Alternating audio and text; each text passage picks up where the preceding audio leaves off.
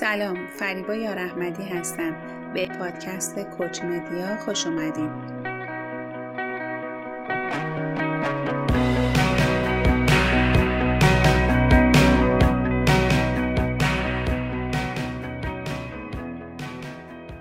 ای بی خبر بکوش که صاحب خبر شوی، تا راه رو نباشی کی راه بر شوی. توی اپیزود دوم پادکست کوچ مدیا میخوام براتون بگم که چرا کوچینگ اساساً مهمه. طبق تعریفی که تو کوچینگ ارائه شده، کوچینگ رو میتونیم به یه شراکتی تشبیه بکنیم که به مراجع کمک میکنه تا به خواسته های شخصی یا حرفه‌ای خودش برسه. به بیان دیگه، کوچینگ به افزایش کیفیت زندگی افراد کمک میکنه. چون که وقتی یه نفر به یه کوچ مراجعه میکنه، کوچ سعی میکنه که مسئله و موضوع مراجعه رو به دقت گوش بکنه و وقتی به حرفاش گوش میکنه، سعی میکنه به نقاط قوت صحبتهای مراجعه توجه کنه و بعد با استفاده از همین نقطه‌های قوت مراجعش رو حمایت و پشتیبانی کنه، به مراجع قدرت بده و مراجع رو مجاب بکنه که خودش مسئول طرز فکرشه، خودش مسئول رفتار و اعمالش هست و کمک میکنه به مراجع که تصوراتی که داره رو باز تعریف بکنه و به علایق خودش بهتر دست پیدا کنه.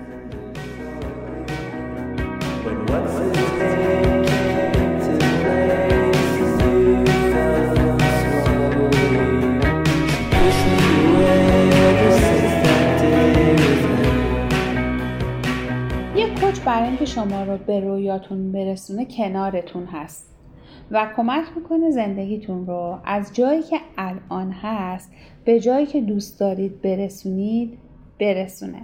یه کوچ ضمن اینکه تسهیلگری میکنه برای رسیدن به هدف، برای شما موقعیت خودتون رو، جایی که الان ایستادید رو براتون کامل روشن میکنه و به جایی که میخواین برسین هم روشن میکنه که شما دقیقاً میخواین به کدام نقطه برسید و کمک میکنه که خودتون راه رسیدن به این نقطه رو پیدا بکنید. یک کوچ به جای اینکه به خطاها و اشتباهات توجه بکنه، سعی میکنه به تقویت چیزی که صحیحه بپردازه. کوچینگ به بهبود کیفیت زندگی انسانها کمک میکنه. به بهبود کیفیت روابط انسانی کمک میکنه. کوچینگ به بهبود کیفیت روابط همکاران کمک میکنه. توی کوچینگ گذشته مهم نیست. رسیدن به وضعیت مطلوب در آینده هست که اهمیت پیدا میکنه. و همین نقطه تمایزی هستش که کوچینگ با سایر خدمات مشابه داره، مثل مشاوره، مثل رواندرمانی، مثل سایر حوزه‌های مشابه دیگه. یه مشاور وقتی که مراجعه داره، سعی میکنه با اساس مجموعی از معلومات به مراجعه توصیه‌هایی بکنه. یه روان درمانگر سعی میکنه با کنکاش در گذشته مراجع به اختلالات روانی مراجع پی ببره و اون رو بررسی بکنه. ولی یک کوچ فقط با تمرکز روی نقاط قوت فرد و با تایید و حمایت از تفکرات فرد سعی میکنه که فرد رو کمک بکنه که به خواسته هایی که مورد نظرش هست بپردازه.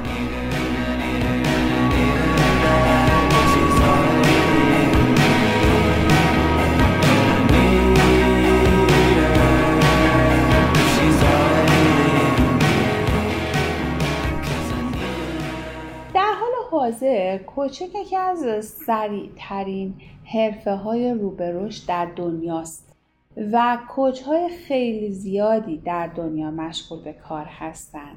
کوچینگ جای خودش رو داره باز میکنه. در کشورهای توسعه یافته خیلی آگاهی نسبت به کوچینگ بالا هست و در کشورهای توسعه نیافته هم داره نسبت بهش آگاهی پیدا میشه. کوچ ها در سراسر جهان که دارن کار میکنن تعاریف زیادی از اون کاری که یک کوچ میکنه و اثراتی که کوچینگ توی زندگی افراد میگذاره دارن و جالبه که همه این تعاریف جذاب و شنیدنیه.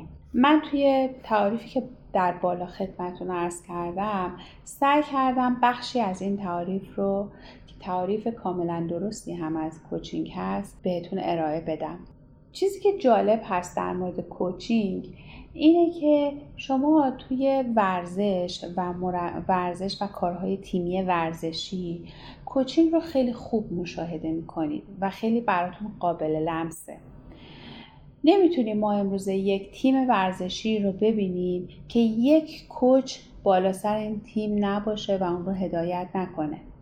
انقدر حضور یک کوچ و مربی در یک تیم ورزشی لازم و ضروری هست که اصلاً بدون اون تیم کار نمیتونه بکنه.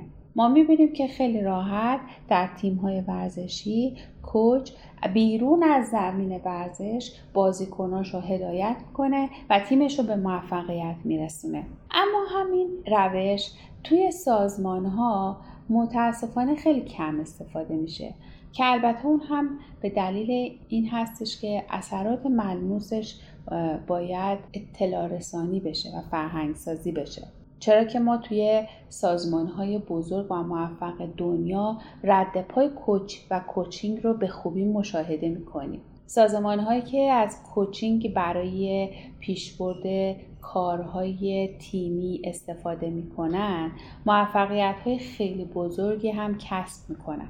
چون که شما میدونید که هیچ سازمانی نیست که فعالیت رو انجام بده که این فعالیت بر اساس منافع مورد نظر سازمان نباشه. بنابراین وقتی که یک سازمان گزینه یک کوچ و کوچینگ رو در گزینه‌های مورد نظرش برای دستیابی به اهداف و موقعیت‌های مورد نظر می‌ذاره، معنیش اینه که کوچینگ رو لمس کرده.